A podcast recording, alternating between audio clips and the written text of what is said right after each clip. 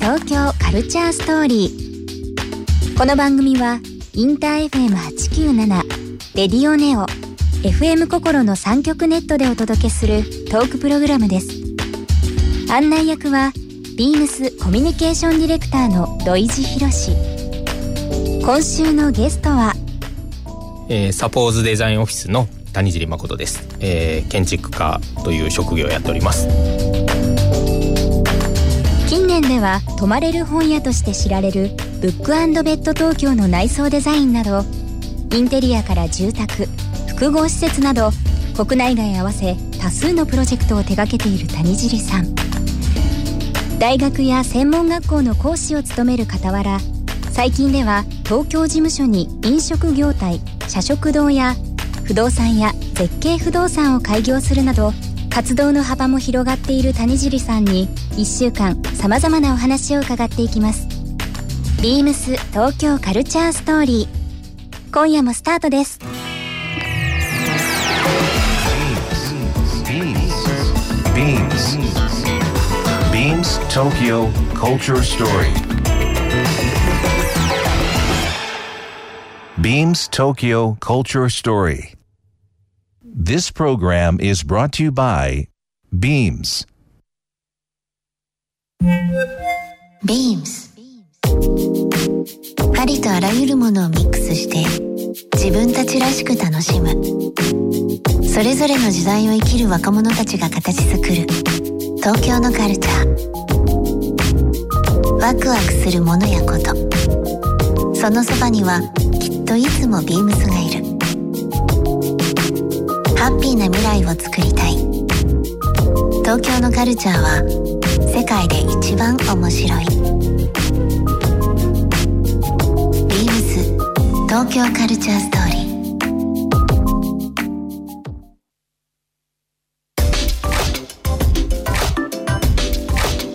ー。さあ、えー、今週もゲストをお招きしています。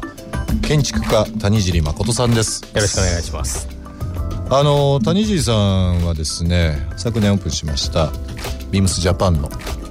チームメンバーとしてもあの ビームス との関わりもありますし、最近やはりちょっと知人友人通じて非常にあの密にさせていただいているということもありまして、はい、ぜひそんな谷尻さんにですね、いろんな目線のその東京ですとか、もちろんその、えー、建築という部分も含めてですけど、いろんなお話をさせていただきたいなと思っております。はい。で、えー、っとちょっと早速なんですけども、毎週月曜日、うん、来ていただいているゲストの方に、はい、僕が勝手に、はい、こういう方だったらこういったものがいいかなっていうギフトをですね、はい、ご用意してます。ありがとうございます。ちょっとよかったら開けてみてください。これ開けていいんですか？はい、あー、役立つ。えー、っとですね、あ、嬉しい。ビームスの別注のヘインズの、うん、はい、T シャツ、うん、とあとはパタゴニアの、あ、嬉しい。これ本当そうちっちゃいポーチになるんですけど、うん、結構やっぱり移動が多かったり、うん、あとまあ作業とか、まあ、現場とかっていうのが多いと思いましたので、うんうん、旅に近いような、はい、出張でも使えるようなものっていうものを選ばせていただきました。さすがです。いやいや、まあ、あの本当に番組聞いていただいてる方にはあの物がちょっと見えないので、追ってあの、うん、ホームページの方で、はい、こういったものですっていうのは、えー、ご紹介したいなと思っております。はいはい、ぜひ使ってください。ありがとうございます。サイズ大丈夫かな？全く問題ないです。大丈夫です。あのー、まあインテリアからですね、まあ、住宅、まあ、最近本当にあのいろんな複合施設とか、まあ、日本だけではなくて、まあ、海外も含めて多くのプロジェクトの手掛けられてますけども、うん、最近あの大学とかあの、はい、専門学校でもあの講師として、はい、えー、ご活躍されてますけど、もちろん肩書きっていう部分では建築家谷尻誠という部分でいろんなメディアにもあの出演されてますけど、うん、一体何屋なんですかね？いろいろやるんですけど、うん、いろいろやるといろいろやってる人になっちゃうじゃないですか。だからわざと建築家っていう風に自分を枠にはめて、うん、でいろいろやると、あ、建築家っていろいろできるんだねっていう風に建築家の良識自体が拡張されるので、わざと、まあ、建築家っていうようにはしてるんですよね。最近どういうお仕事がそういった中では多いですか？最近で最も変わってる仕事はなんか保育園作ってるんですけど、保育園保育園を設計するのは普段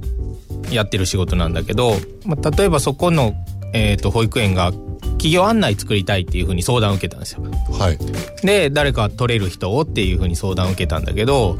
そうするとその企業の案内が普通にできちゃうとそれ見ても誰もなんか説明してるだけだからつまんないから、その園長になんかさんぷんの映画作ったらどうですかって言ったんですよ、うんうん、どうせ企業案内を映像で作るんだったら、はい、さんぷんの映画にしませんかっていう風に勝手に提案して、例えばさんぷんの映画で、まあ、その保育園を舞台として子供が、えー、主人公でもし泣けるようなストーリーが作れたら、うん、あそういうこと考えてくれる保育園なら働きたいなとか、そういうこと考えてくれる保育園だったら子供預けたいなとか、うん、会社の案内されるよりなんかそういう意識を伝えることの方がいいんじゃないかなと思ったんで、ね、で僕自身は映画撮れないけど、じゃあ誰に脚本頼んで誰に撮ってもらったらいいかっていうことはディレクションはできるので、あのそういうのをやりました、うんはい、独立されたのが、えー、にじゅうろくさいと伺ってますけども、はい、非常に早いですよね。そうですね、うん、まあ本当その頃ダウンヒルっていうマウンテンバイクのレースをやってて、北海道とか長野県でレースがあるんで、はい、長く休みがないとレース行けないんですよ、うん、でちょうどその頃不景気で会社の給料がさんかげつぐらいもらえなかったんですよ、はい、でこのままじゃやばいなと思ってまあ辞めるっていうことにして、次どうしようかなと思ってたんだけど、なんかレース行くのもいいかなと思って、うん、にじゅうろくさいのいちねんかんはフリーでなんか図面のお手伝いとかしながらレースガンガン行くぞっていうのでフリーになったんですよね。じゃあそのレースに通い詰めたいちねんかんから建築家への道というか、うん、そういうきっかけになったことっていうのは何かあったんですか？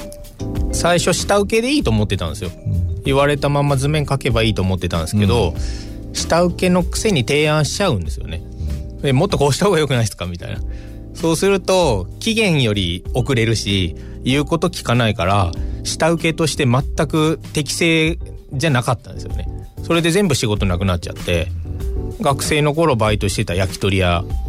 でバイトしてたんですよ、うん、そうすると昼間暇じゃないですか、うん、で昼間街ブラブラしてると街の情報がすごい集まるんですよね、はい、なんか今度あの人店あそこに出すらしいよとか、もう常にアンテナ張ってたってわけですよ。まあ、なんかこうそうですね、常に何か考えてるんですよね。以前あの、まあ、そういうデザイナーインテリアデザイナーになる際に、うん、なんか漫画がきっかけになったっていうことをなんかちょっと覚えてるんですけど、あ影響を受けたのはどういう漫画でしたっけね。鶴木読心経ですね。そうだそうだ、はい、鶴木なんですよね、はい、それ高校生の頃授業中に読んで、あなんかデザイナーっていうなんか職業あるんだなと思ったんですよね、うん、でもその頃はなんとなくで、本当高校卒業する時も僕ずっとバスケットやってたんで、うん、推薦で大学バスケで行けって言われたんですけど、なんかそのままだと学校の先生になりそうでそれは嫌だなと思ったんで、自分のこう余命を伸ばすために、まあ、デザインの専門学校に行ったんですよね。へー、はい、今考えると、うんまあ、もちろん自分の過去の説明をしてもらってるのでなんですけど、はい、その街をブラブラしたり鶴木読心経を読んだり、うん、いろんな経験、まあレーサーのね、うん、ことも含めてですけども、なんか想像つかなかった気しません？なんかその、うん、十何年前独立するって思ってなかったですからね、うん、本当に楽しい職場があればずっとそこでもいいと思ってたし、うん、なんかその普段ねいろんなお話しさせてもらってる中で、うん、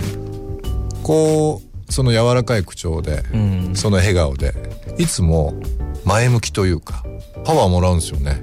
なんかこう普通だったら食なくなったりとか、うん、さんかげつ給料ありませんみたいな話だと、うん、普通だったらもう頭抱えてあどうしようっていうことが多いかもしれないですけど、今みたいな話じゃないですけど、まあなんとかなるさじゃないですが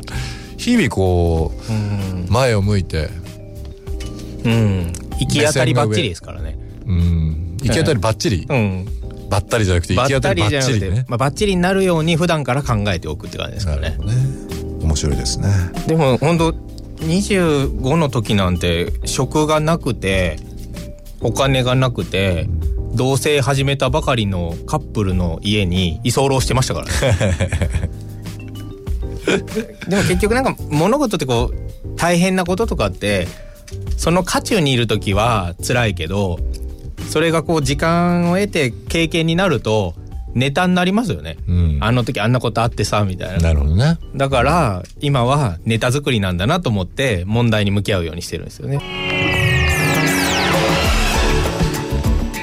ビームス東京カルチャーストーリー、番組では皆様からのメッセージをお待ちしています。メールアドレスは ビームスはちきゅうなな アットマーク インターエフエム ドット ジェーピー、 ツイッターはハッシュタグ ビームスはちきゅうなな ハッシュタグ ビームス 東京カルチャーストーリーをつけてつぶやいてください。 ビームス 東京カルチャーストーリー、明日もお楽しみに。ビームス ビームス吉祥寺服部葵です。最初に洋服を好きになったのは高校生。店員さんに憧れて大学時代にはアパレルショップでアルバイトをしていました。大学時代に服装の趣味思考が変わって出会ったのが ビームス です。大人になっても着れる服であり入社を目指しました。ひゃくごじゅっセンチと身長の低い私ですが、自分らしいスタイリングを考えています。私じゃないとできないこと、自分にしかできないことをもっと増やしていきたいし、見つけていきたいです。 ビームス 東京カルチャーストーリ